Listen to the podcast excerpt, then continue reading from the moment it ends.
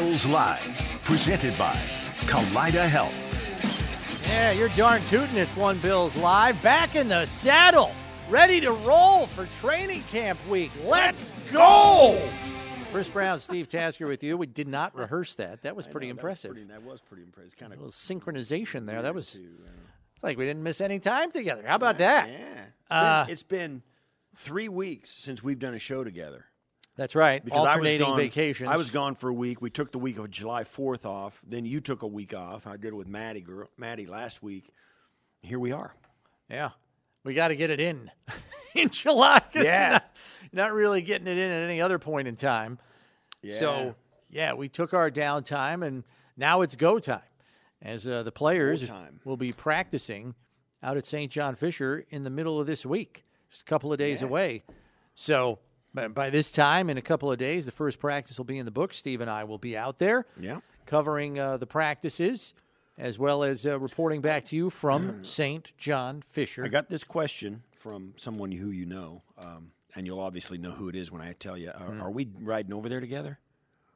Are we, am I going to pick you? You were up? asked this? Yeah, you can get who asked. You know, it was the missus, but you know, it's my lovely bride. Are you going to drive? You and Chris going to go over together? oh.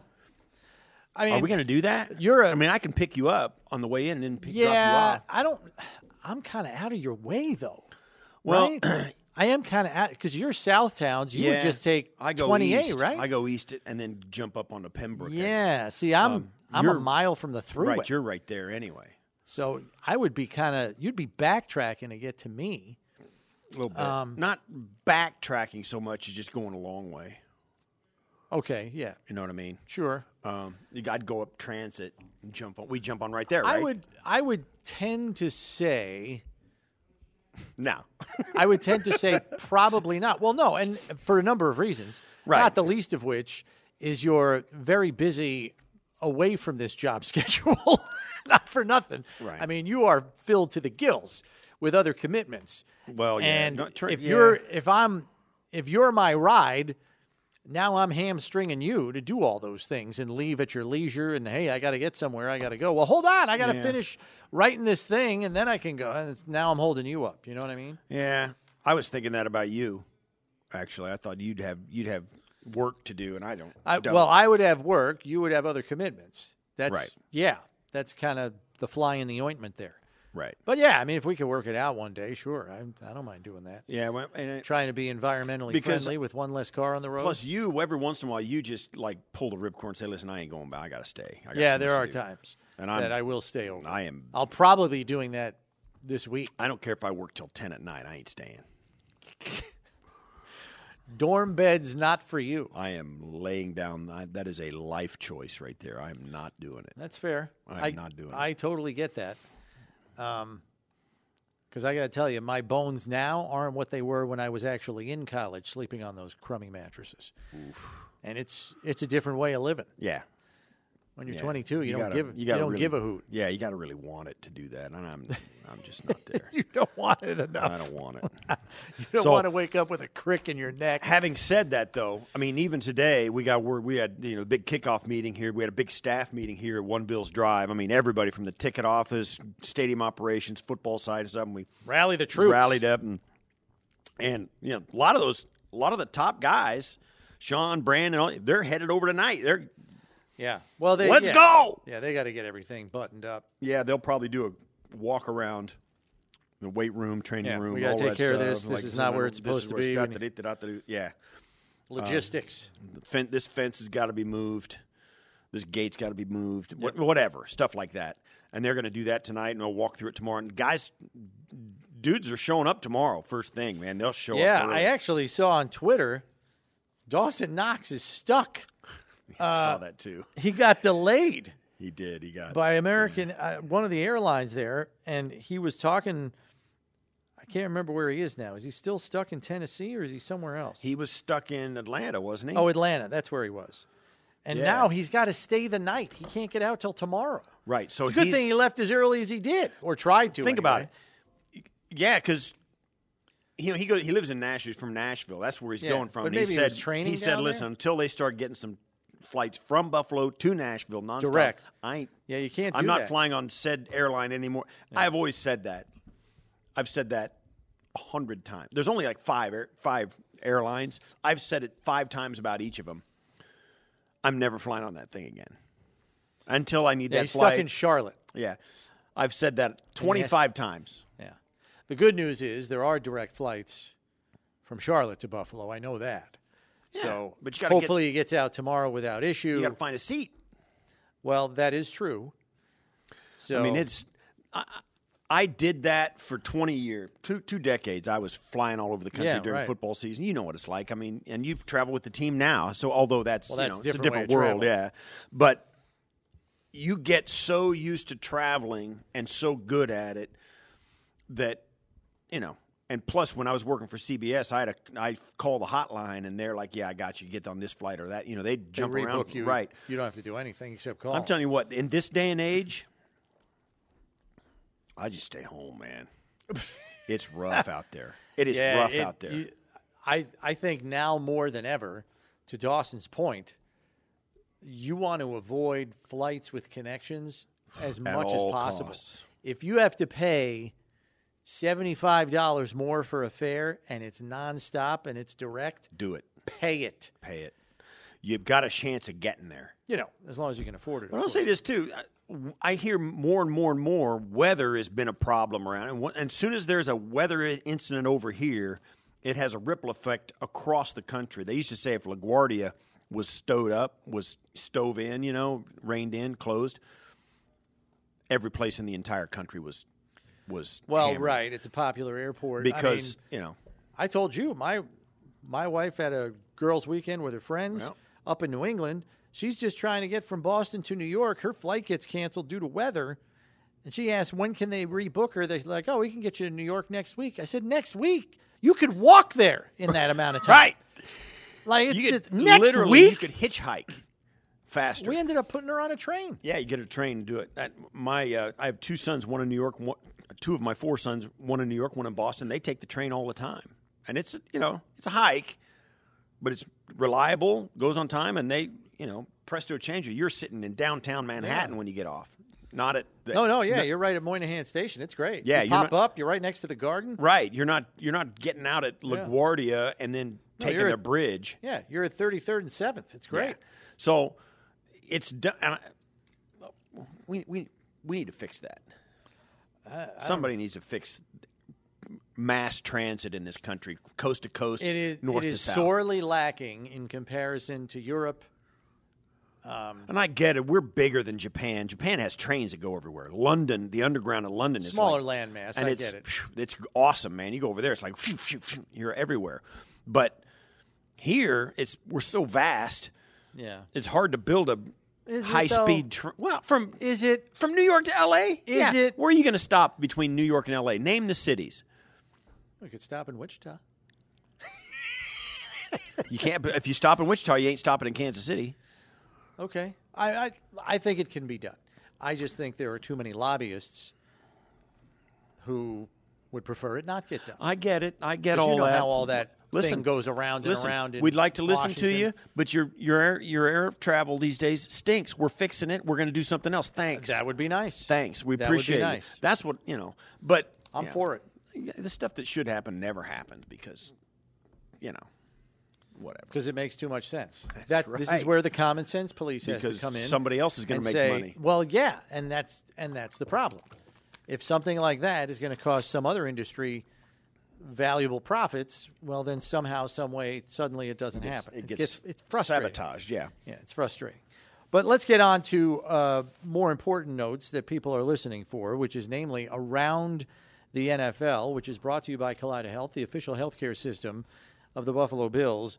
We unfortunately begin with uh, some unfortunate news for a Bills player, Nyheim Hines, as many of you have probably already seen out on the social media reports and such, is reportedly going to miss the 2023 season after a freak jet ski accident.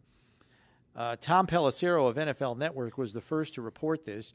This morning, it was labeled a serious knee injury, and it was caused by another jet skier. So, according to Tom Pelissero's account of what happened, Nyheim Hines was on a jet ski in a stationary position. You know, he was idling, wasn't moving, traveling, sitting still on a jet ski, and another jet skier plowed into him and caused some very serious, but thankfully non life threatening injuries. And in just the last hour, Tom Pelissero has updated his report to say it is, in fact, a, an ACL knee injury that will require surgery, and that pretty much guarantees that he would be lost for the season. Now, there is no confirmation from the team as of yet. The Bills have not said anything with regard to these reports of the Nyheim Hines injury, but I think it's safe to say this would be a, a sizable loss on special teams for the Bills. Hines was the team's primary return man after he was acquired at the trade deadline from the Colts, averaged 29.2 yards per kickoff return and 9.6 yards per punt return in a Bills uniform last season. Yeah, it was. what a crusher! I mean, the, the guy Three was. days uh, before yeah, training camp. that's God, such a that crusher because he's, you know, you you get these guys. They've been working their tails off to come back and try and make the club, and then, I mean, he was just sitting on. I guess the reports are he was just sitting on his jet ski, and somebody else banged into. He was just like idling. He wasn't even moving. Somebody crashed into him. and somebody crashed into him. And it's dangerous, obviously, but just what a what a thing to happen to a guy before bad ever- luck. My gosh. Yeah, it's just uh it's tragic for that kid. Now, he didn't have as much of a role on the offense last year, but I, I, that was expected to change by everything we were hearing this offseason. Uh, I mean, his running backs coach, Kelly Skipper, was praising him for how much he had acclimated himself to the offensive scheme under Ken Dorsey. And, you know, that is all gone for naught now, unfortunately. So, really, some unfortunate news. You know, for a guy that we've had in studio here, good guy, does everything the right way. It, you just feel bad for him. Right. Three days before training camp. My gosh. it's too bad. Just terrible. really too bad. Now, you know, the business of football, however, can't wait, you know, for injuries like this. And according to NFL reporter Aaron Wilson, the Bills were already working out some players. Among the names mentioned, free agent running back Darrington Evans and tight end Jace Sternberger. Evans does have kick return experience, was on the Colts offseason roster this calendar year. Um, Sternberger, a tight end, was with the Packers in 2019 and 20, most recently with the Birmingham Stallions of the USFL. Both players are former third round picks. Evans, you know, he's got kick return experience. I would say on the roster, though, Steve, you're now looking at Deonte Harty, Right. who has gone to the Pro Bowl as a return man in his career. That's number one. Number two, we saw James Cook on some kick returns last year as a rookie, if you remember. But if he's going to be at the top of the depth chart at the running back position, I'm not so sure they want to put him out there for kick returns too. We'll have to wait and see how it all sh- shakes out at training they've camp and got- who's lining up there in, in Hines' absence. We've we've been handed this. We've got a little card that they that the media relations guys put out and give us every because it's a fluctuating thing. You know, you got these guys working out. Nyheim Hines is off the team, so Yeah, the already roster this card we just got handed yeah, might be it's ob- outdated by tomorrow. Yeah, it's got 90 names on it, um, but Hines is on it. So there's a spot there now. Whether and the fact that they're working out a tight end and a running back might tell us something too about what they've seen so far with the running back room and, and the receiver room. So as Hines' kick return duties and all of that and pass catching duties might be covered already. So they might think, okay, well, let's bring in another tight end and think because if we do do a lot of 12 personnel, maybe we need an extra one. That kind of stuff. So Hines ain't on the roster. He just goes right to IR probably. Well, yeah, Even if I he's mean- not already or he's going to, he's going to the PUP or whatever. Now they got 89 guys instead of 90.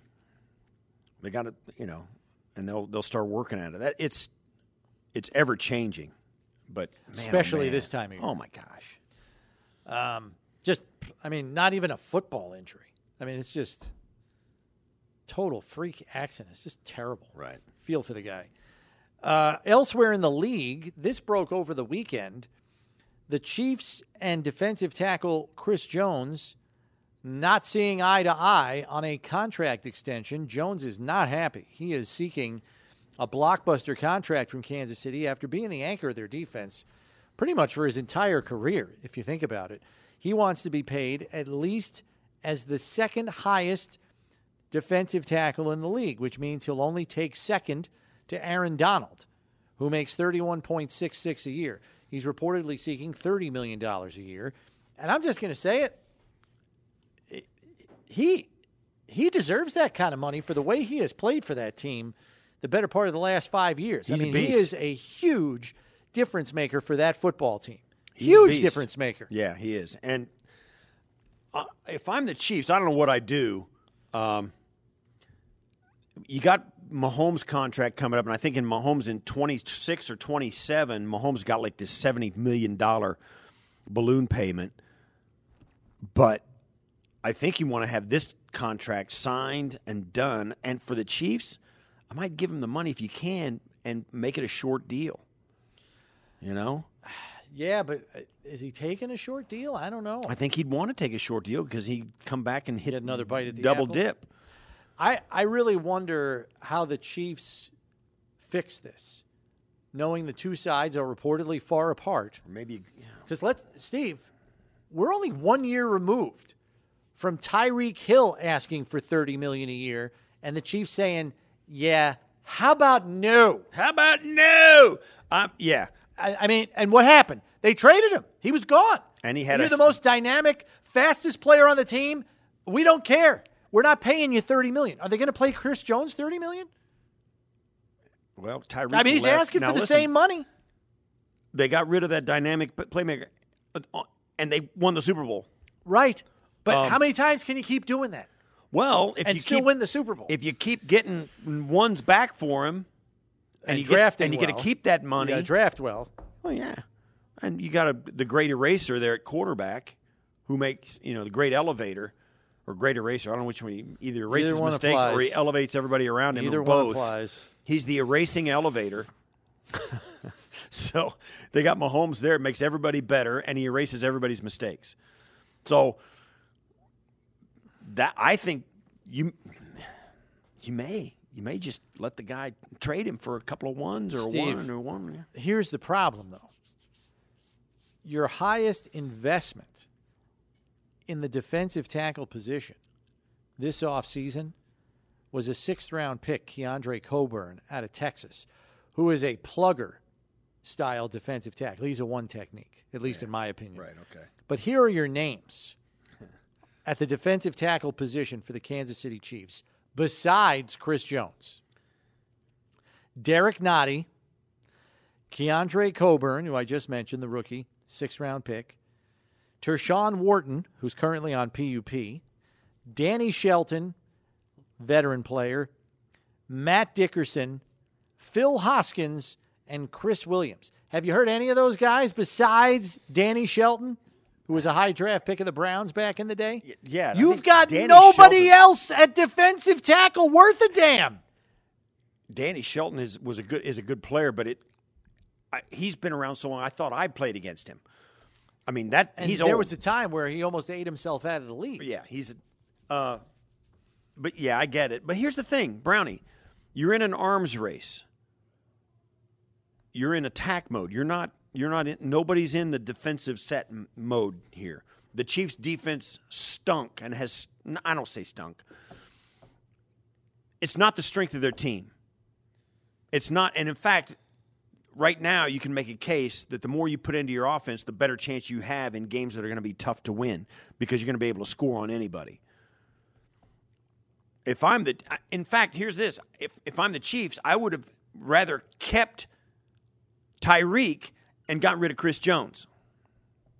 Now that that's you can't do that now, They but chose not to do that. I think this is a philosophical it is a philosophical question. This is a philosophical principle of the Chiefs. They did not want to pay Tyreek Hill $30 million a year. They chose to spread that money out over multiple signings, and it worked for them. Do Not- they not only do did it work, they it, they went to the Super Bowl and won it. Right. I think the only difference is it's not March, it's it's almost August. Yeah. I don't know how the time of the year I think changes the conversation a little bit, and they've got a problem now. I don't uh-huh. think I, I don't think they want to pay him thirty million. That much is clear. Do they hold fast to a philosophical principle of we are not overpaying at any position besides quarterback, and if we have to give up a top five player at the position, we're going to throw him overboard, and and have faith in our drafting that we'll be able to replenish the roster that way with cheap first contract rookie labor. I think that's their philosophy, but you're backed into a corner here unless you trade him for viable commodities coming back to you. Right. Like you got to trade. You can't trade for draft picks now. Now Right, when you're going get for another Super Bowl, you got to trade for a proven player at that position. Although there's a lot of ways to look at it. Chiefs fans can live with a good team this year who doesn't win the Super Bowl because they just won it. So is this a year where you do jettison him for a first rounder to yeah, send him to Chicago or send him to Minnesota, you know, out of conference. You know, you send him to the for for heaven's sake, you can send him to the 49ers. They got enough of those guys, right? You know, send him to someplace um, out of conference, get the money, get the guys back, and kind of cobble it together this year, knowing that next year you're going to be right back in the saddle and going for it because you'll have a high draft. You can do all that stuff. Um, and here's the thing too. You got Pat Mahomes on offense, who is like the guy. He's he elevates everybody around, like I just said. Granted, sure. Well, on the other side of the ball, Chris Jones is that guy. That's what I'm saying. And but it's run you you have two main issues butting heads here. They don't want to pay players thirty million dollars a year that aren't playing the quarterback position. right. That seems obvious to me. Tyreek Hill was still a dynamic player at 27 years old, and they traded him. Like without even thinking about it. Oh, you want 30 million? Bye. Right. Like now here's Chris Jones. Now he plays on the other side of the ball where you don't have a quarterback taking taking up a giant portion of your offensive player salary. You're on the defensive side of the ball now. Does the same rule hold? You're not paying somebody 30 million that's not a quarterback, even though he's a perennial Pro Bowler, an All-Pro player, and a, and probably one of only three difference makers on that entire defense. No, yeah, and I'll say this too. Now, you say 30 million, it's a big number, but it's getting smaller all the time, that number. It's the it's the offseason of the defensive tackle. Right. It's I mean, it's Quinnen Williams just a number that's getting smaller all the time because the salary cap is going up and up and up and I'm I'm telling you I think the cap's going to go way up. Now they may put a lid on the cap as, you know because they don't want it to fluctuate up and down. yeah. but it's going up again. So you give him. Could you? Would he sign a deal? Say, hey, sign the the tender contract this year. Next year, the new contract kicks in. We'll sign it now. You know what I mean? Can you do that? I think you can. Well, you mean tag Play it on, play the play for the franchise tag. Well, well, no, the franchise tag's out the window. They didn't tag him, did they? Oh, they? they didn't tag him. Did they? I thought he him? was just refused Maybe to they sign did. it. Well, you're past it. You're past July Oh, 17th. right, He that's can't right. sign it. So, my point would be, you got let me to double check. So his contract status right now is a big part of this, and I I just don't know if you know you spend the money now or can you push it down like have him play for a million bucks this year and then it kicks in big time down the road. I I'm I, I, I am just having a hard time seeing the Chiefs do this for him because I just don't think. Def- well, everybody else thinks defensive tackles are pretty important because they're paying them all. He's making. He's got a four-year, eighty million dollar contract. Oh, he's still under contract. He just wants an extension. Average salary is twenty. So, to me, that's not as big a jump as what they're making it out to be. He's got a, he's on a four-year deal for eighty million dollars, guaranteed sixty million, and it expires next year. So he wants a new deal, and they're like, "Yeah, no, he's gonna he's gonna be 28 million next year. What the hell is the difference of giving him 30 now? It's a good point. Restructure the whole thing, give yourself some more cap space this year because they only have about 600 grand in cap space. Re- get him done now. Give him 30. I mean, you can't spread it out creatively. Front load the thing for him. Make him happy while he's still good. Yeah. I, I get, you know, I get not wanting to break the bank on a certain number of players, Here's but thing, to me, this is a law of diminishing returns example. You, you know, you get rid of Hill and it worked for you. You still were the number one offense in football because of the quarterback you have, and you won the Super Bowl. That's great. But you keep chipping away from the top five pyramid of players on your roster. Well, they got seven guys on their roster that are making 10 million plus average per year. And it goes from every play, everybody from Marquez Valdes Scantling, Justin Reid, Travis Kelce, Jawaan Taylor, Joe Thuney, Chris Jones, Patrick Mahomes in reverse order. Mahomes being the highest one at 45 average a year. Then it's Chris Jones at 20, Joe Thuney at 16, Jawaan Taylor at 20, Travis Kelce at 14, and Justin Reid at 10, and Marquez Valdes Scantling at 10. They got seven guys there, and all those guys are making 10, 20, 34, 54, 70, 90, 135 million of the cap is wrapped up in those seven guys. The cap's 225. Hmm. Yeah. It's look, I understand what they're up against. I, I just think the timing is horrible because you don't have any. T- if you have to move him, the only way to fortify your roster properly for this season is to get a player back in return who costs considerably less and presumably isn't as good. That's the best case scenario in terms of helping your roster this year. If you determine he can't be on your roster and you can't pay him, he's still under contract. Like, I don't know, maybe they wait it out. It's a really difficult problem for the Chiefs. It's a big problem, particularly if he's if Chris Jones is vehement. Because think about it. Are they going to trade? They're going to trade him, or they're going to. What are they going to do if they trade that guy or refuse to pay him? Well, they didn't refuse because he's making 20, 20 million per year. But if they trade him or do something like that, what does that tell the rest of the roster? What's that? What's that say about your organization if you can't get a deal done? You know, that guy is a is dynamite. He is unbelievable, and they're they're like, uh, you're not that important." I mean, what's that? What's that tell the rest of those guys? What am I doing here? Yeah, it's it's a, it's a sticky situation. The timing of it and the limited options that the Chiefs are going to have here if they decide we can't pay him, he's not happy, let's move him. Like you can't move him now. You're not going to your roster's going to be worse. Yeah. You move him, your roster is unquestionably worse this year, and Well, there's no two ways about it. It's going to be worse whether he, you did it in March or e- anyway either. I mean, there's no way. Yeah, but at least you have a draft to refortify the position. You don't have that at your disposal now. Yeah, you're taking the guy right off the top. It's like taking Stef Diggs off the receiving corps of the Bills. You know, It's, it's I a- mean, it's, vast. It's really going to bear So- watching as to how they handle this. But the problem for the Chiefs is is multifold. One, it's a message to their entire roster about how important players are. It's a message to their fans. It's a philosophical declaration as well. If you let him go, it's and it says all the wrong things if he's not a chief. That's year. right. Make no mistake, this front office has earned some cachet with their success over the last five years. Right. I mean, what are they? Four four AFC title games in a row? Four in the last five? Yeah. They missed the one because the Bengals beat them uh, the year before last. Mm-hmm. But four out of the last five years, they're in the AFC title game, and they have two Super Bowls. So they've earned a little cachet in that area. I'm very, I'm going to be very interested to see how this thing unfolds because Chris Jones has limited leverage here because he is under contract and he's going to be getting fifty thousand dollar fines a day every day that he's not at camp.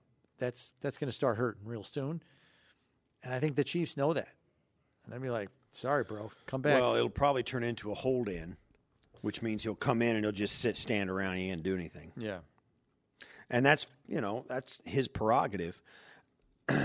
I'll say this: that's kind of even. I think even in the locker room, guys are going to be looking at him like, "Bro, we're out here working. You gonna, you you're making twenty million dollars.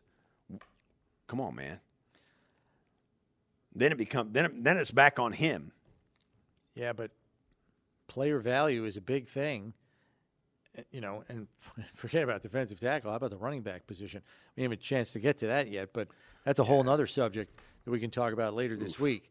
What we should also tell you is our topic of discussion for today, which obviously has to deal with Bill's training camp. What do you expect to be the biggest difference at Bill's training camp this summer? Maybe something that has to do with the team on the field that you expect to be different when you go out there and watch the players perform at practice. Maybe it's something about your personal experience at training camp that you expect to be different from last summer. Whatever it is, we'll take anything under the sun. What do you expect to be the biggest difference at Bill's training camp this summer? 803 0550, 1 888 550 2550, the number to get on board. We have open lines for you there. So hit us up there or on the tweet sheet at One Bills Live. We're back with your phone calls when we return. We'll see you in a couple of minutes. Stay tuned.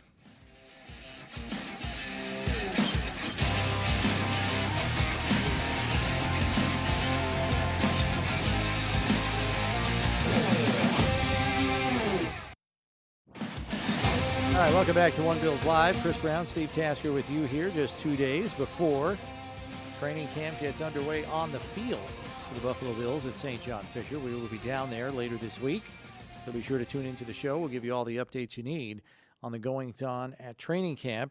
We have an update right now. As we mentioned in the first segment of the show, NFL reporter Aaron Wilson was reporting that the Bills worked out both tight end Jace Sternberger and free agent running back Darrynton Evans, who does have return experience, that presumably in the wake of the reported knee injury, which is now being reported by Tom Pelissero of NFL Network as an ACL knee injury for Nyheim Hines, a non football injury. And Aaron Wilson also reporting now two other running backs worked out for the Bills as well today. Kylan Hill, a Mississippi State product, former seventh round pick of the Green Bay Packers in 2021, and Abram Smith, a former undrafted free agent signing of the Saints in 2021, and most recently with the DC Defenders of the XFL. So that should bring you up to date on the goings on with regard to possible player development news. Uh, we do want to get back to the topic at hand, though, however, which is what do you expect to be the biggest difference at training camp this summer at St. John Fisher? Could be something that affects your personal experience, number one, or number two, it could be something you're expecting to see on the field of play at practice. I know one thing that I know is going to be different that I'm looking forward to, Steve. The fact that Tre'Davious White's going to be on the practice field. Right. I'm really looking forward to that because you and I saw him in the spring. That guy was loaded for bear. Yeah, like he he, looked like really the old well. Tre'Davious White. That's that's what's going to be different for me at training camp, and I'm looking forward to it. Yeah, and also it's not just that he was practicing out there and playing well and doing all the drills and do all that. He was also exuberant. He was he was himself. He looked like he Yeah, was same personality, disposition, Um, he looked like the like Tre'Davious of old. Tre'Davious of old. Yeah. There you go. And that's going to be fun to see. And it, it affects the guys around you too. Uh, it's it's going to be a different atmosphere in there. You think Kaiir Elam didn't know what he was like before that? You know, Christian Benford hadn't seen Tre'Davious White when he was the lead dog. You know, um, just it's a different. It it helps when your top guys act and feel and play and.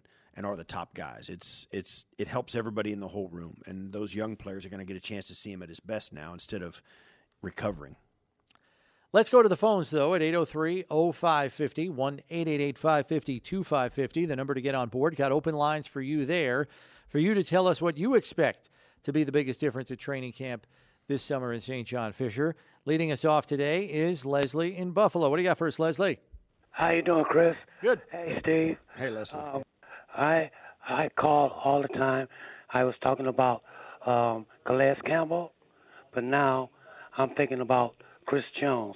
Is it a way we can bolster up our defense with Chris Jones? Uh, I don't know that his money's going to fit. no, Not, That- not it's with his salary. happen. Yeah, he's a great player. Every team in the league would love to have him on their roster if they could fit him, but the Chiefs probably a won't make him available because he's under contract. He got no question, no choice but to show up and hold in. And two, they don't want to trade him. Uh, they're already paying him twenty million a year. There's no way the Bills are going to pay him that or more that he's asking for. And three, if even if the Chiefs want to trade him, the last team in the world they're going to trade him to are the Buffalo Bills under any circumstances. So it's fun to think about, but no. Yeah, I don't. With limited cap space, I don't see any way that they can make that happen. Not to mention the fact that they just signed Ed Oliver to a contract extension. They're not paying him Chris Jones money, but they can't take on a contract of that and the size. Chiefs There's are, just no yeah, way. Yeah, right. And the Chiefs are not going to make a trade Ed Oliver straight across for Chris Jones. You know what I mean? So the Bills would gain ten million, lose ten, whatever, because Chris Jones ain't paying, playing for the contract he's got. You got to re-sign him to a new deal worth a purported thirty million dollars. Yeah. So, yeah. What uh, What do you think is going to be the biggest difference at training camp this summer that maybe you're looking forward to? Is there anything that I- comes to mind? I I, have one other thing that I think offensively, the difference is going to be. I think we'll see more personnel combinations and experimentation offensively. I think we'll see a lot of creative stuff. that was my that was second on my list. Um, just the the usage of Dalton Kincaid and how that's going to impact things. Yeah, That's going to make this offense look It's- different from a personnel grouping perspective. it's been a while, and it's not. Ju- you can't just draft a running back and have that change things the way an extra tight end does. Because a running back, you just take one out and put one on, and it's the same formations. And okay, you can put him different places than you can the other guy, but it's the same people around him. You get an extra tight end, and ostensibly that's what you've got. If you want to play Dalton Kincaid, you're not at this point. You're not going to pull Dawson Knox off the field and put Dalton Kincaid in for him. So that means two tight ends. So somebody has to sit down. Who's that going to be? That's the question, and that and who who that is and who it's not is going to tell you a lot about where they're headed. And I think they're going to have to. I don't think they know yet, but I think they're going to let it play out? They're going to have these little test tubes, and they're going to pour one test tube into the other and see how that looks. They're going to take that test tube and pour it into a third and see how those guys. You know, they're going to. It's a chemistry test uh, experiment, a chemistry experiment, and they'll see. And that's what's going to be fun. Training camp will be the lab. Yeah. Um, yeah, I I'm excited to see it. I think there What's are a lot of thing? things that are going to look different. What's that? What What is your thing aside from the personnel groupings? No, that it was it was the usage of Dalton Yeah, Kincaid in this camp because they had a more than capable tight end in Dawson Knox. Now they have two, um, and I think it is going. It it's kind of runs parallel to what you were just saying. It's going to change the look of this offense. Not we're not talking wholesale changes, but there are going to be noticeable tweaks to the way this offense is run, the personnel groupings they choose to make use of more, chiefly 12 in that regard. So, yeah, uh, I think that's going to be something that looks very different uh, going forward. So, I'm excited to see it, quite frankly. Yeah, I'm. That's one of the things I'm going to be watching. You and I spend a lot of time standing over there watching these guys, and and you know, I I would like to think we don't look at it just like most fans do. I'm looking back there, who's in, who's out, and who's in and who's out is also is the other antithesis of that. Who's not in, Yeah. and why are they not in? You know, like if And if, what does it mean? Right. The fact that this guy's in and that guy's not means this guy's first in, or are they just running the twos today? You, you kind of decipher that. Who's in and who's out is important, but also why and who they're in with. Right. So it's it's it it's a vast combination of things that go on in training camp, and only and the coaches. I, I mean, I don't know if they lay it out in a grid where they okay, this guy's taking reps with this guy, this guy, this guy, this guy, and they go now he needs to take reps with this guy, that guy, that guy, and that guy. Yeah. Um, there's a little bit of that going on, particularly on the offensive and defensive lines. When you talk about offensive skill players, now it's it's even different than that. Let's let's take this personnel usage this a step further. I know we haven't even gotten to training camp, but I'm already going to talk to you about roster numbers here. With an increased use of 12 personnel, and I'm not saying it's going to be the staple of their offense, but I think we can all safely assume they're going to be in that personnel grouping more than they were last year when they were at the bottom of the league. at about 3.6% of their snaps. Knowing that, how much does that necessitate carrying more than three tight ends on your roster? I almost feel like there's got to be a backup for Dawson, and there's got to be a backup for Kincaid. Kincaid. so I don't want to say it's a lock, but it seems like a very, very strong likelihood they're carrying four tight ends on the active roster. I mean, Unless could you carry one on the practice squad and protect him every week? Sure. Sure, you could do that.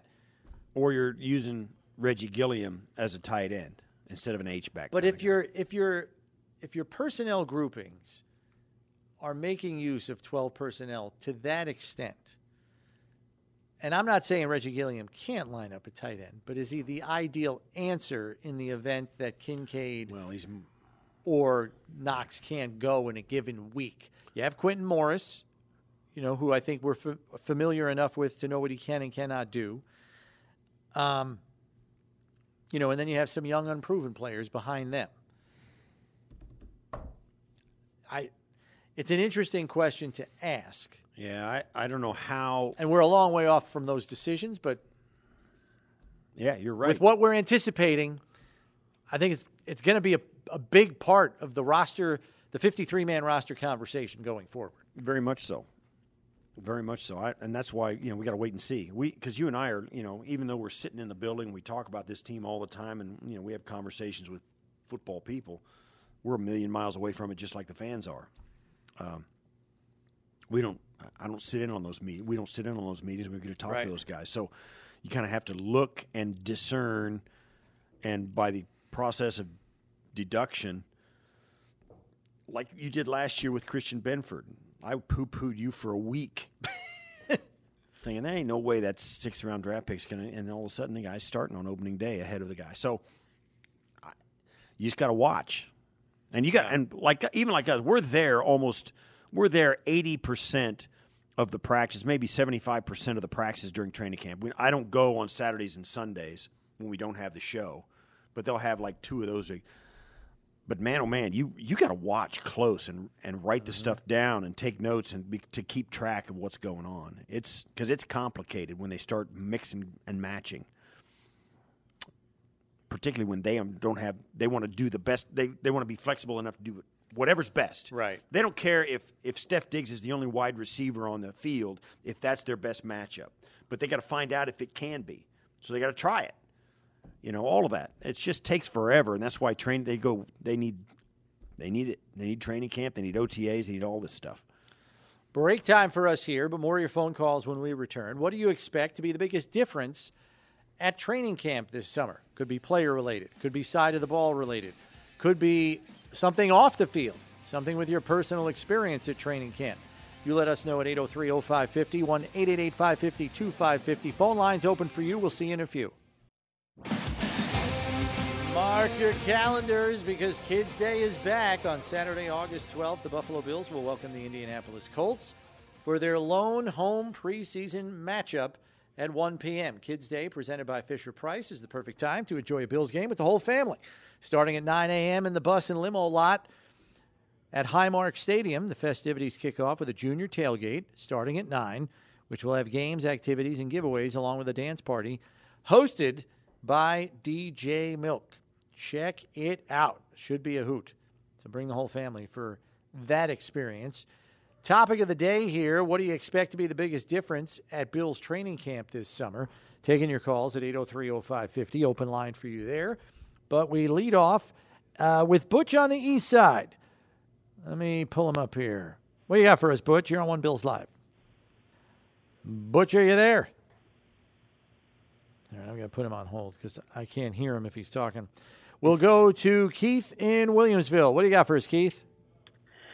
Hey, Brownie. Hey, Steve. Thanks for taking my call. Sure. I love the show. I listen to your podcast every day uh, where I live down in Florida usually. But I think the biggest thing that is going to be working in favor of the Bills for spring, or excuse me, for training camp is that nobody is paying attention to us in the national media. I know this is low hanging fruit because you guys have been talking about this on the show for a while now, but everybody's all hyped up on all of the morning shows on Aaron Rodgers with the Jets. It, it seems like everybody's looking everywhere else for Super Bowl contenders. And considering this year we are not the odds on favorite, I think that's exactly the way McDermott wants it.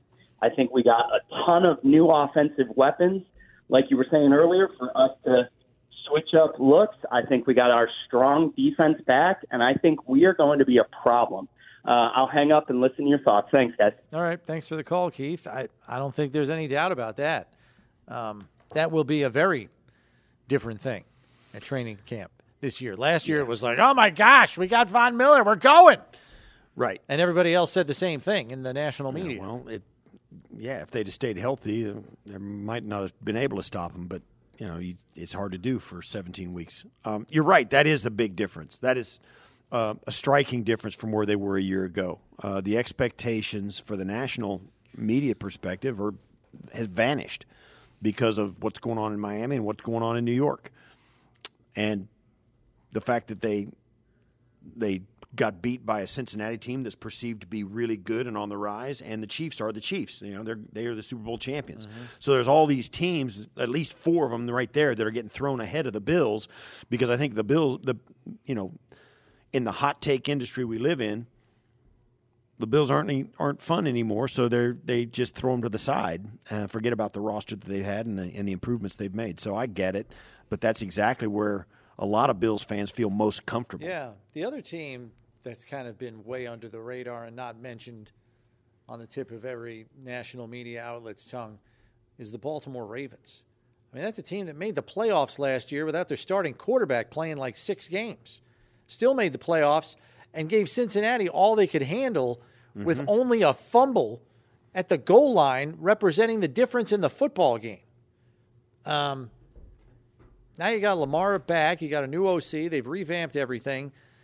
They're kind of a Odell Beckham Jr. they're a sneaky team. Yeah.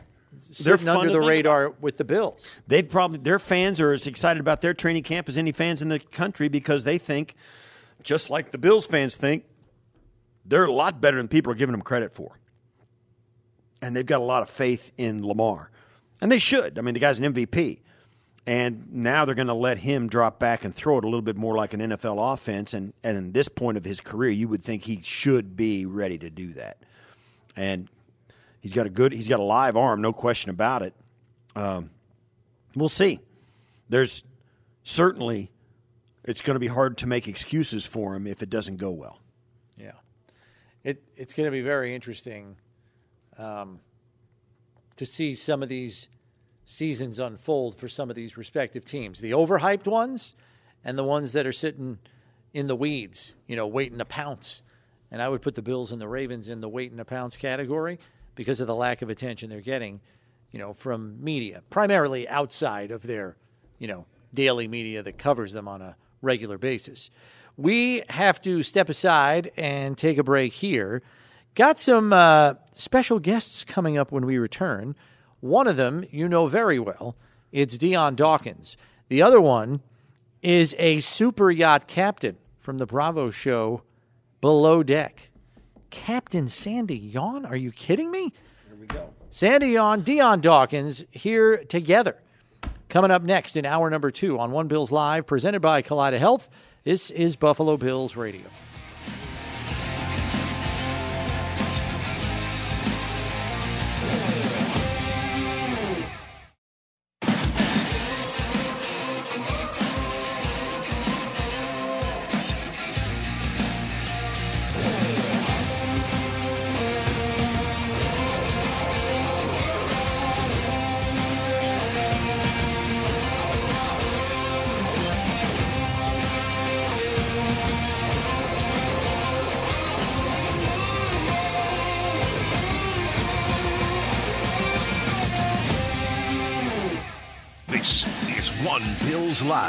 Presented by Kaleida Health.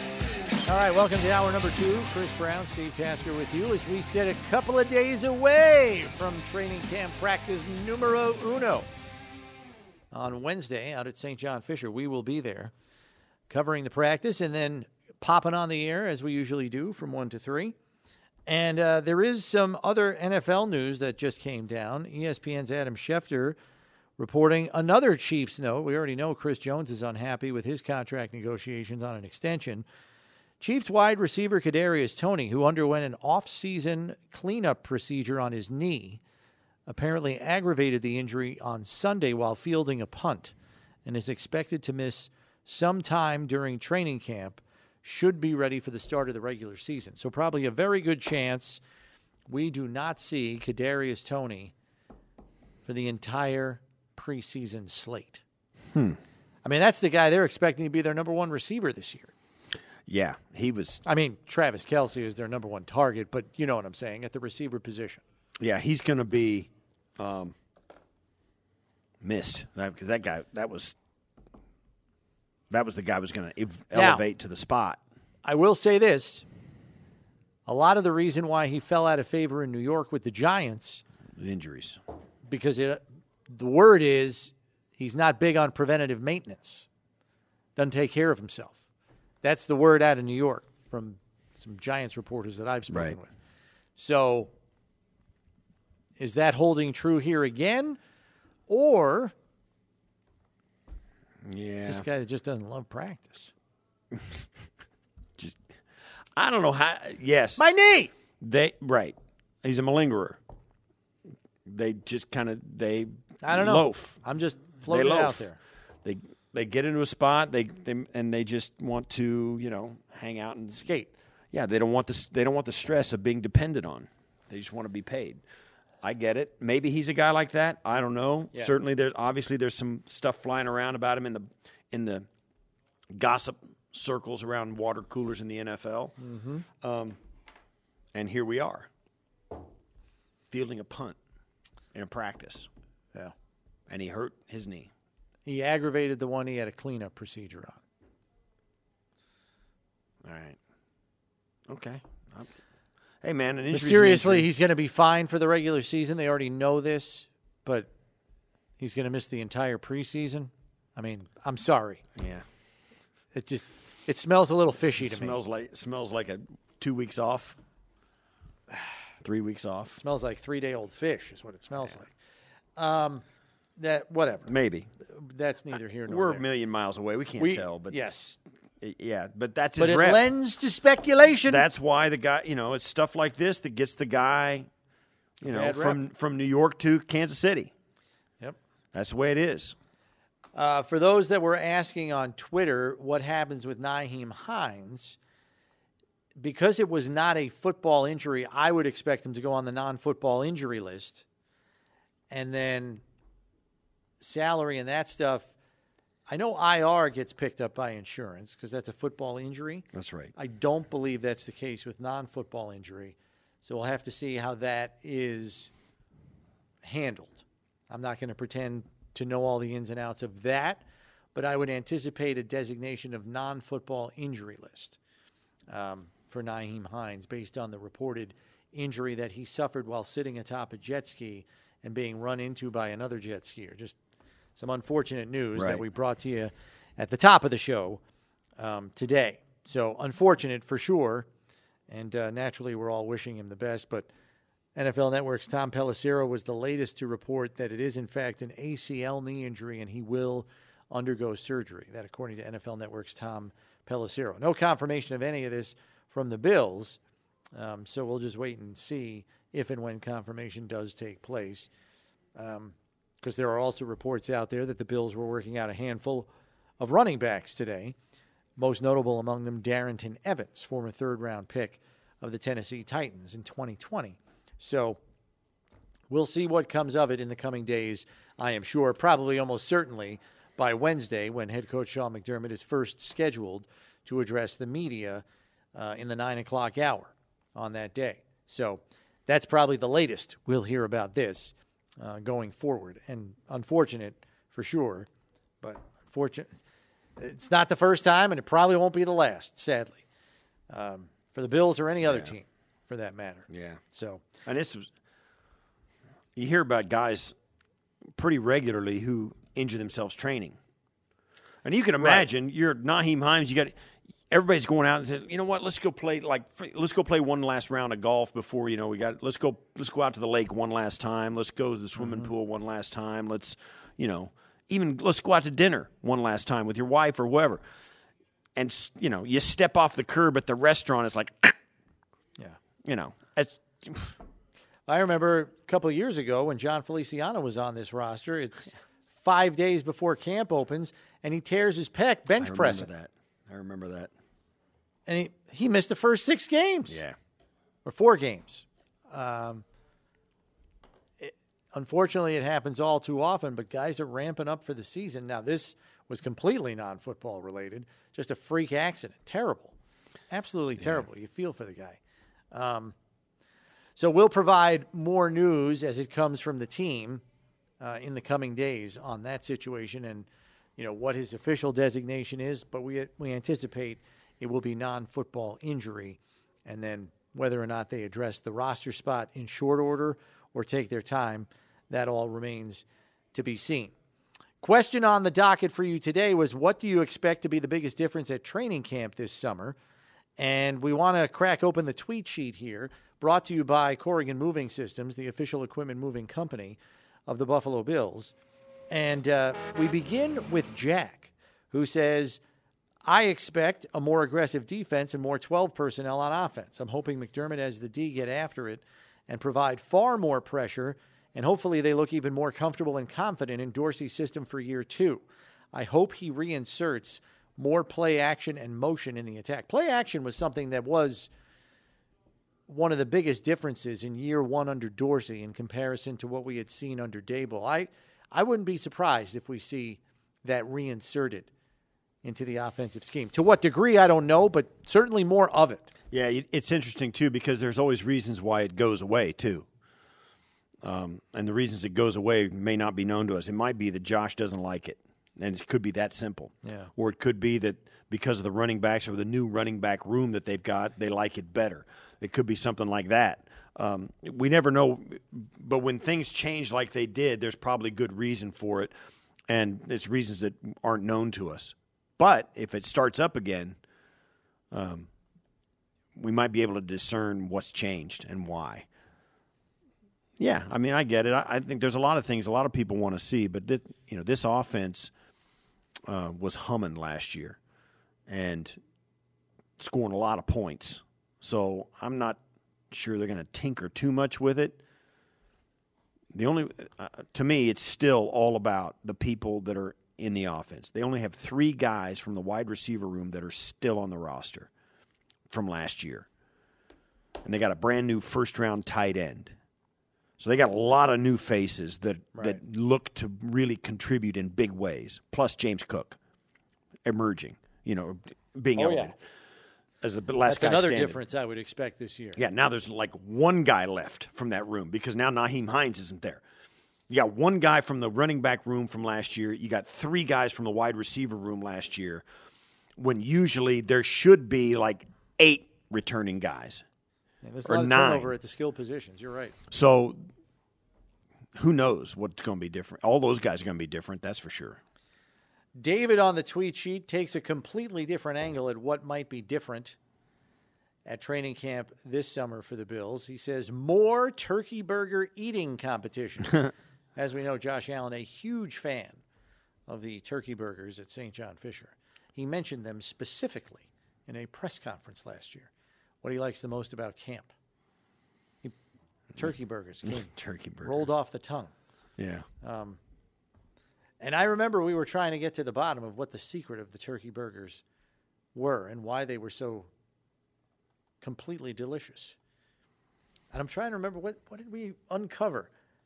I think we uncovered that they were I can't remember if they are they put butter on the grill before they throw it on the throw the throw the patty out there don't or know. what it was. I don't know. But man, they are good. yeah. Who They are- knows?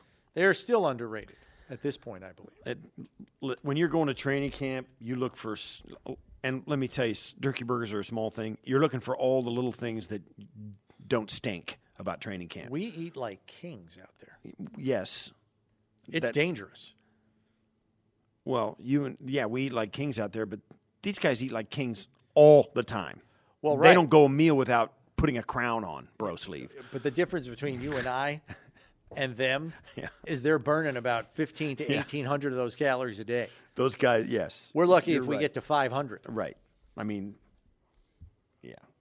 How how many calories? Steve's loosening up. He's getting ready Yeah. for the buffet line. Look at him. I, he uh, can't wait. they, they those guys eat good. They, yeah, but that's that's what it is. I mean, turkey burgers. Come on.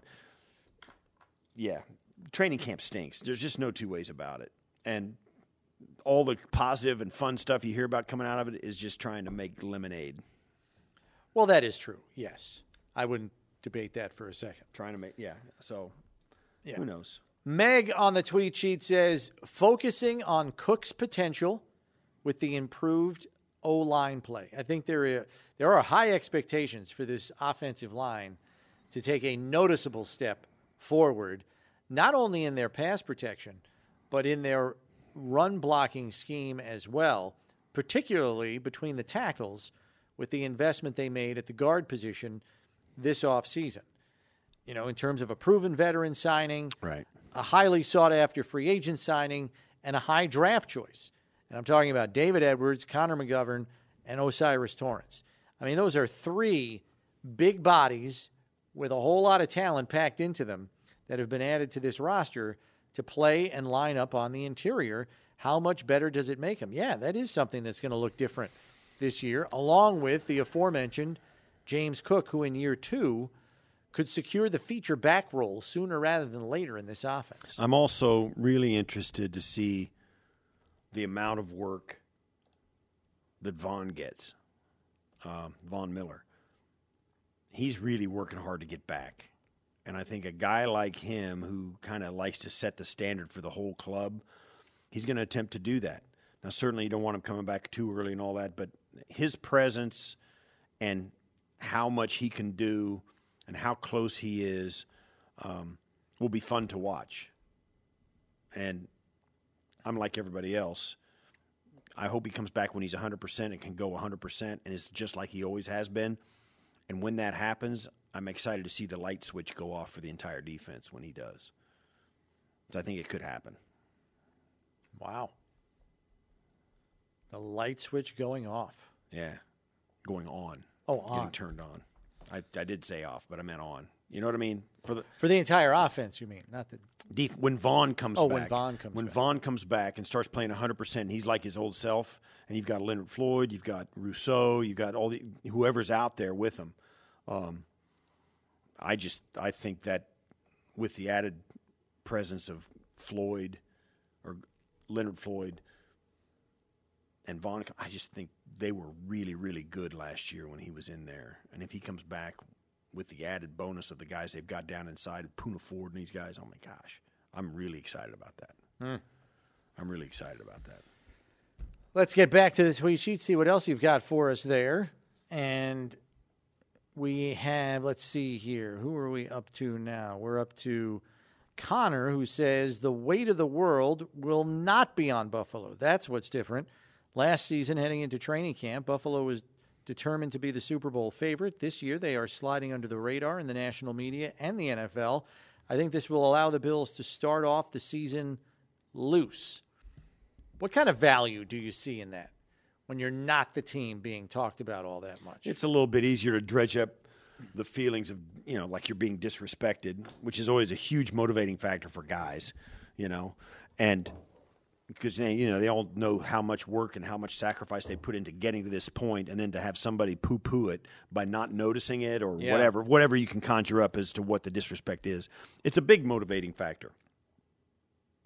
We heard kind of some of it this morning in the in the Yeah. staff meeting. But by this, yeah, by the same token, um, I don't know. I, I just certainly the media is going on to you know the next hot thing, which is like Miami and New York, and certainly Aaron Rodgers and all that stuff. But starting off the season loose, as you know, your last line there from Connor. This team, notoriously under Sean McDermott, has exploded out of the blocks. yeah, I would say the Pittsburgh game is one of the lone exceptions from a couple of years ago. That's right. Even so, they ended up they were four and one or five After and five one. games, yeah. So they they have played the first five six weeks of the season at a scorching rate under Sean McDermott. So they come out they come out hot almost you know all the time. So I mean, last year you look at it, uh, they come out and they're six and one after seven, and you go back to 2021, they were four and one coming out of it, and five and two if you want to go further. They come out at 20. Remember in 2020, they exploded out. They went out 4 and 0 in the in the first month. Um, even in 2019, they were five and one coming out of the gate. Two, and then 2018, McDermott's second year, I guess. That's the one where they struggle, where they came out where it was Josh's rookie season, and they came out and they were two and three. They were two and three. Yeah. But from 19, 20, 21, and 22, they are out of the gate. One of only two teams With since 2019 with three, four. four 10 win seasons. Chiefs are the only other one. Yeah. Only other team in the league. So take that for what it's worth. Uh, tweet sheet Van's dad chimes in when asked what do you expect to be the biggest difference at training camp this summer and says intensity on defense. I'm not really sure how to take that. That's going to, you didn't think the defense was intense last year? I, I don't know. You know, it's funny. We've been talking about all this stuff that's going to be different. Nobody's even mentioned middle linebacker no, specifically. We mentioned it in our latest podcast episode, Right. Bills by the Numbers. It's one of our four top position battles going into training camp, which you can get on any of your podcast platforms, by the way.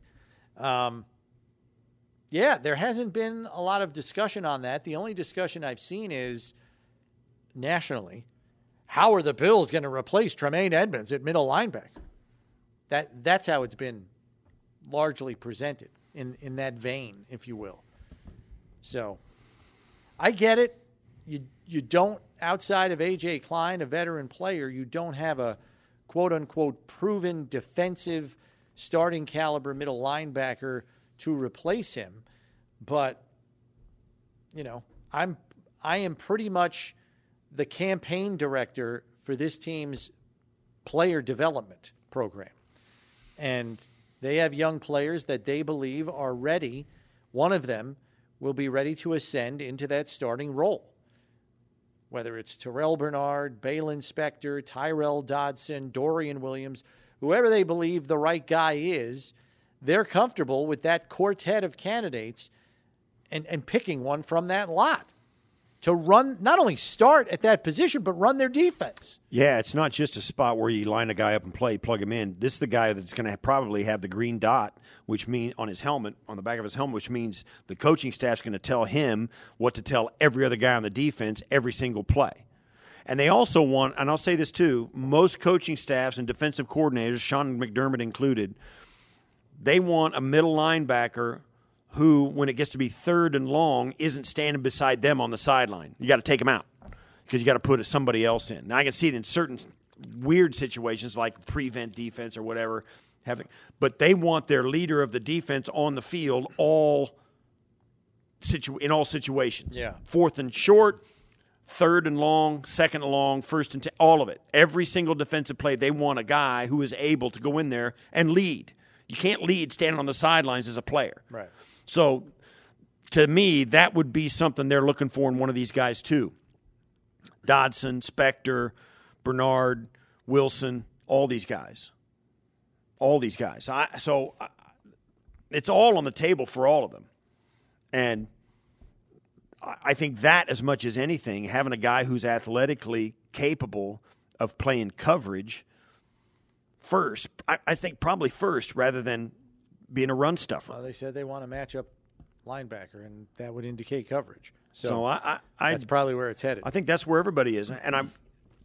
I, I- we've been talking about this so much. I don't know if we're circling back here or not, but you think a little bit like middle linebackers, a little bit where the running back spot is these days. It's in a transition. You want a weapon back there, not so much a. I mean, you can you can certainly live with a Derrick Henry, a Saquon Barkley, but you really want a, like a is like an Alvin Kamara, Christian McCaffrey. Christian McCaffrey, right?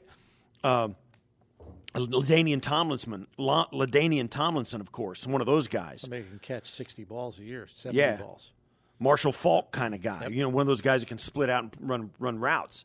Um, you need a weapon back there, and the middle linebacker spot is a little bit like that to me in this point in history. You know, you remember guys like Brian Urlacher and and stuff like that, and Mike Singletary and all those guys.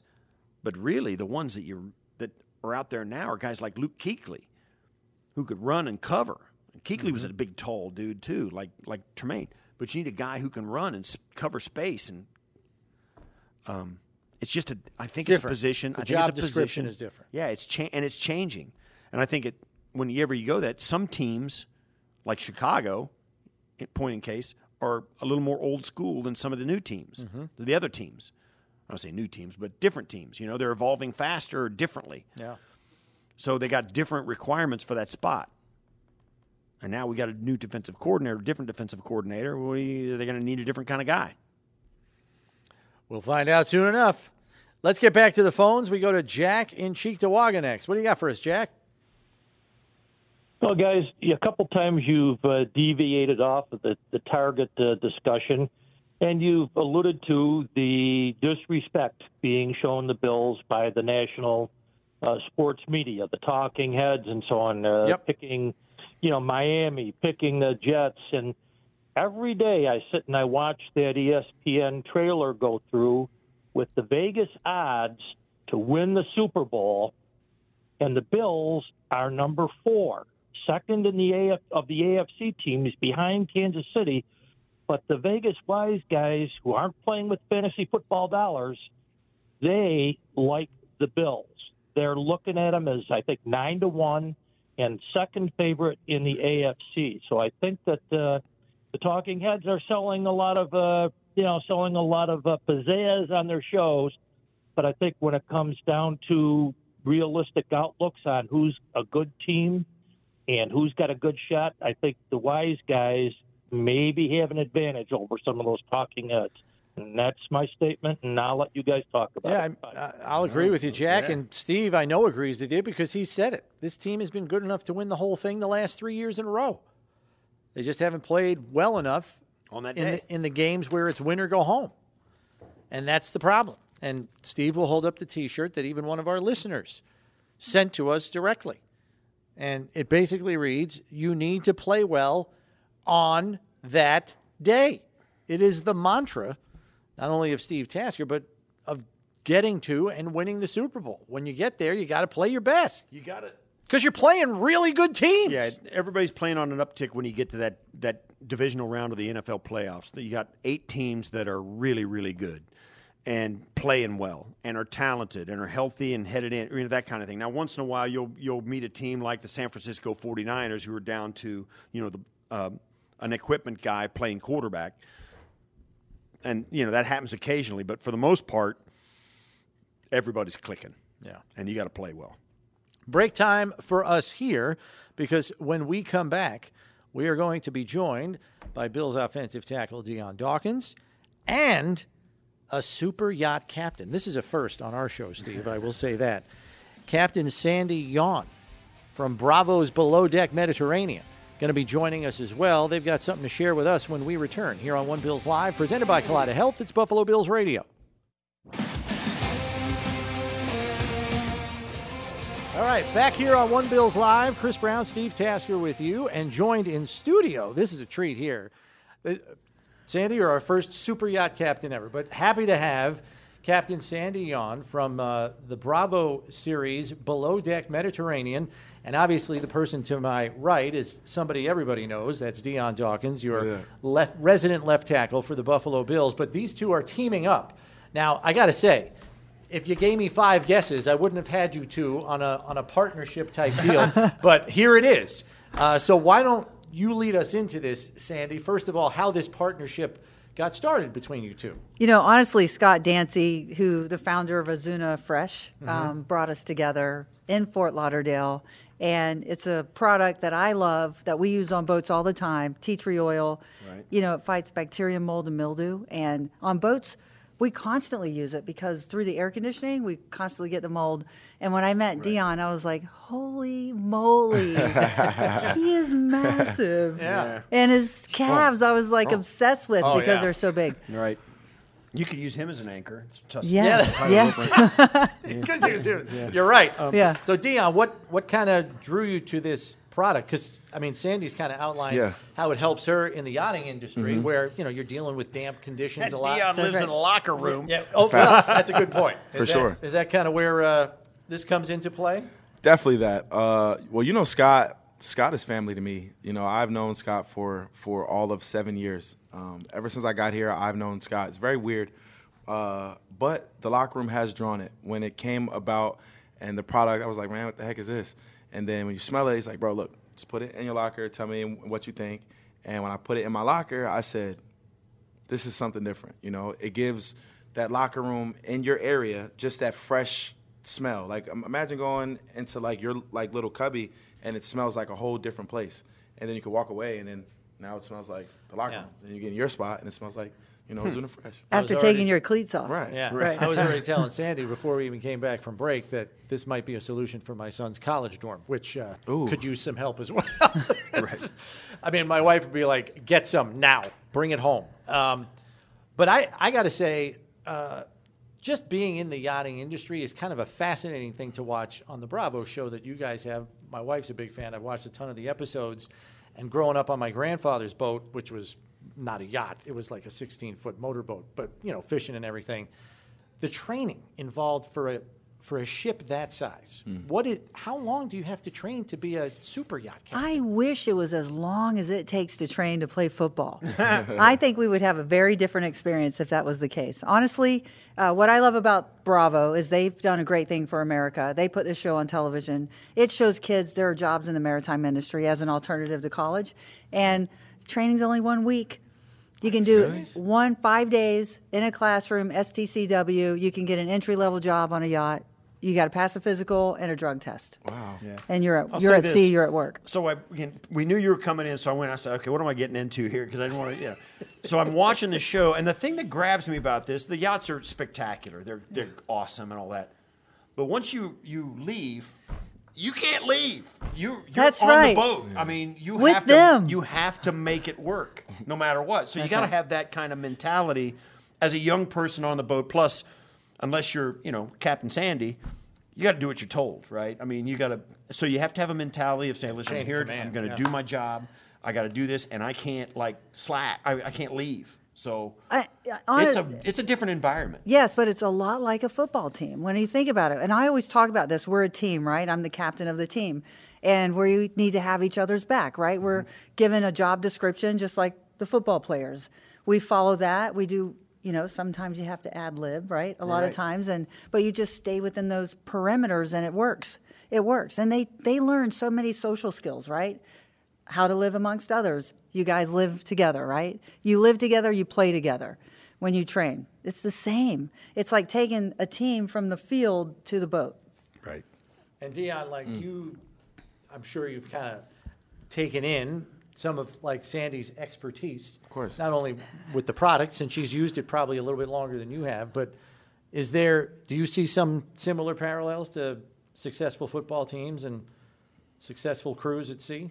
Yeah, um, I think one of the most important things that Sandy said, if, I don't know if you guys caught, is she said, with them, you know? So I think that all goes into the portion of creating the crew, which goes to the portion of whoever's in charge of creating a football team, you know, because we can go on trips and we could all be a bunch of great players, but imagine if we hate each other. then, Right. then everything just goes to dirt. And I can't imagine being on a float in the water with maybe 10, 15, I don't even know. Imagine like a small group of people that you have to then be on a more personal level with where you can't Right. hide in the group of 100 people that's traveling. So I think that that's where that sim- similarity is. And for her as the captain and somebody in charge, she has to know how to coordinate and deal with every single person in a right manner where everybody has that then group love and respect because no matter what you're stuck at sea You can't turn that boat around. It's going to cost Right. gas, and you just can't just turn around. Well, it's a lot like the adversity you guys had to deal with last year. You just got to keep on trucking. Got to keep going, man. So I got one question. It's kind of the same question for both of you. Yeah. Captain Sandy, when's your next? When do you ship out next? How often do you go? How long? You know what I mean? What's your schedule look like the next few months? So we film six weeks a year, and it's usually August, September. Um, you know, I honestly like you never know. It's a contract every year. Right. So is your contract annual, or is it like do you No, get like? so I'm blessed. I, my last deal, I've signed for four years. That's great. Um, I don't even know which year is coming up. I think so. I'm going into to year seven. You got one more So I have this. one more after this. But you know how football goes. Like you could chop it up depending on how much a year is. Like you can read and negotiate and do whatever, you know, whatever the business Yeah. side talks about. But So- Ours what's your are deal? annual. So basically, we come up for another round if I'm on good behavior in Right, right. society, right? Because I'm on a TV show. So that's kind of worldwide. You need to not be in trouble. So and, no long and do nights. things that is polarizing. Right, right. Because they will cut you out of the show. But the reality is, is like it's you know, yeah, I'll be back. You know what I mean? Like I, I'll, I'll keep coming back as long as they'll have me. And what I really love is all the new casting, the crew that come, to be able to have that opportunity to teach them about something that they've never known was an, an opportunity for them. It's really cool. I, it's dope. my wife would kill me if I didn't ask you because you are a published author. Um, be the calm or be the storm leadership lessons from a woman at the helm. Uh, what was the driving force behind you feeling the need to get that message out? the fans they wanted it they kept the words they used i took their words and i put it in the book and they said you're so calm in the middle of a storm so many messages come in and i don't realize it but they don't always see the storm because trust me i can be very stormy when need be but yeah like it came from the fans Okay. All right. So now, okay. Now the question about you and what's happening for you, your annual contract coming up, Dion. Yeah. You just got in town like an hour and a half ago. You're headed out tomorrow morning. Give us a, what's the next couple of days looking like for you? Man, the next couple in couple days is uh is football, football, football. It's no more off season. Off season is com- hours to completely done. Uh, I I then will travel from my home here in East Aurora to Rochester. I'll Right. take that hour and a half drive, and uh, I would do that. But as far as the rest of the, of the day, as you know, you have to shop for camp. So every year I grab a brand new blanket, a brand new down comforter, brand new pillows, and uh, I just make my bed scene for when I go to bed after practice and everything. And then I also hit. I, I usually hit Target. Um, I usually hit Target and grab a clear bin. And just fill my bin up with any late night snack that I might want. there it And, is. Uh, you know, it's usually good. All right. That's awesome. Okay, so last one here, Captain Sandy, because you are a global spokesperson for the all natural tea tree oil manufacturer Azuna. So, first question about being a global spokesperson do you need to speak different languages? And then, second, where can people find Azuna? uh, azunafresh.com. Honestly, Scott kept it simple. Uh, I had a hard time saying antimicrobial. it took me a long time to get that down because that's what the product is. Yeah. And for me, it's like something that's natural to me because it's a product that I believe in. We use it on boats. I used it. I like Scott's product because it's he worked with the product to make it better. We had this stuff we tore apart. We just our hands got dirty. These are in these nice glass lux pods we put down at the base of it, and that intake of air goes through all the air ducts. And the mm. crew quarters are the worst quarters. They're the moldy, wet, damp, Tight and small. tall, and they smell. Yeah. Okay, like I've done that down there. I'm like, you got to clean your room. Right. So that's Azuna Fresh Works. All right, that's All right, awesome. cool. That is Captain awesome. Sandy, Dion, thanks for coming in. We'll see Great you to soon meet you. enough and look forward to seeing you on Yeah. future uh, editions of the Bravo series, uh, Below Deck. So thanks for coming in and spending some time with us. We appreciate it. Thanks appreciate for it. having me. That's Stan Dion and Dion Dawkins joining us here on One Bills Live. We'll take a break. Be back with more in a second. Catch you in a few minutes.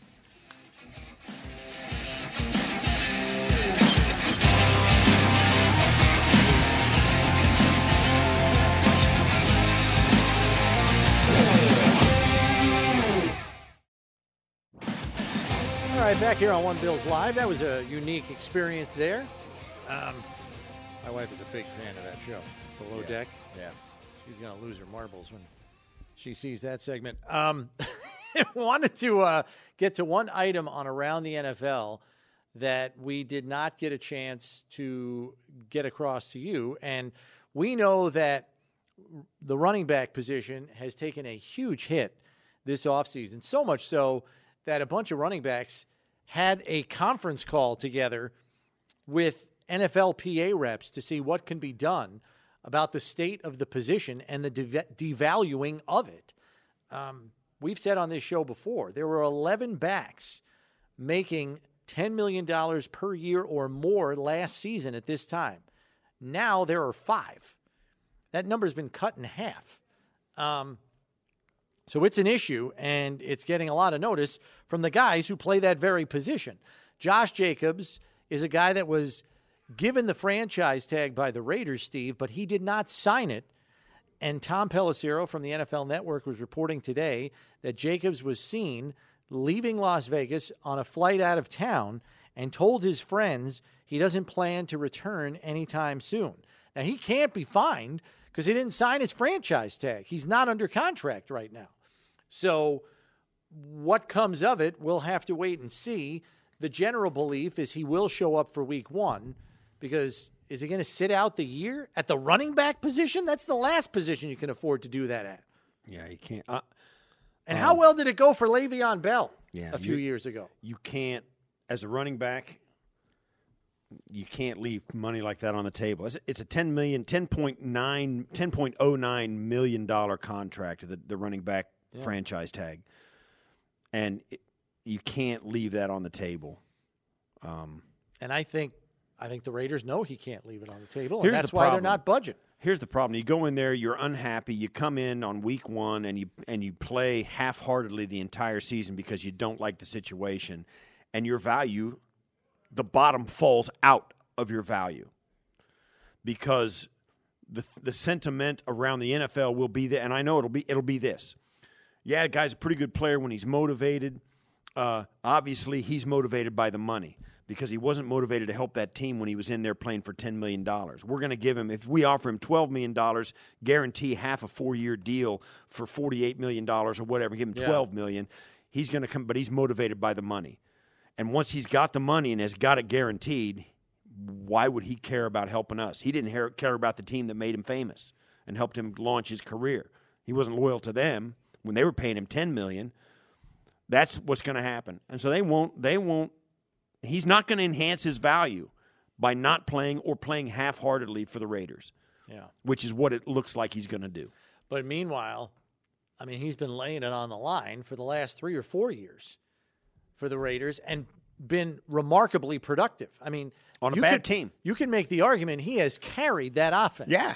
For the better part of the last four years. And what does he have to show for it? A franchise tag on a one year deal. Now, at the same time, there are people out there that are going to say, far be it from me to cry a river for a running back making $10 million a year in this society. Sure. You know, they're not going to get a lot of sympathy. Yeah. Um, I understand where they're coming from. You know, you see all these other positions, their value just keeps going up and up and up and up and up. And the running back position has struggled to make similar type increases because of the rule changes that are evolving about offenses and what you can do, what you can get away with, it's becoming more and more efficient and successful to throw the football, which means the running backs are devalued and the position's devalued and they're in a right. transition. And, and pretty only... soon you're going to have guys doing that run and shoot and you're going to have four wides, a single back, or four wides and a tight end. And it's going to be a running back that is capable of catching 60, 70 balls a year. It's going to be an Alvin Kamara type. Yeah which could potentially put James Cook in a very good situation because he is more than capable of doing that. Yeah. The so. problem is when you get into that and you start throwing it, throwing it, throwing it, you get in those situations in the team, in the league, and in games where, gosh, we just we don't want to throw it anymore. We just want to run it and kill the clock, and you can't because you don't have the personnel on your roster. That's where the, that's another area where we expect the Bills to be different in training camp that this summer with the investment in the guard position and big backs, Damien Harris Let's Latavius go. Murray. They should have that in their offensive arsenal this season. That's it for Steve and I today. We'll see you tomorrow at 1.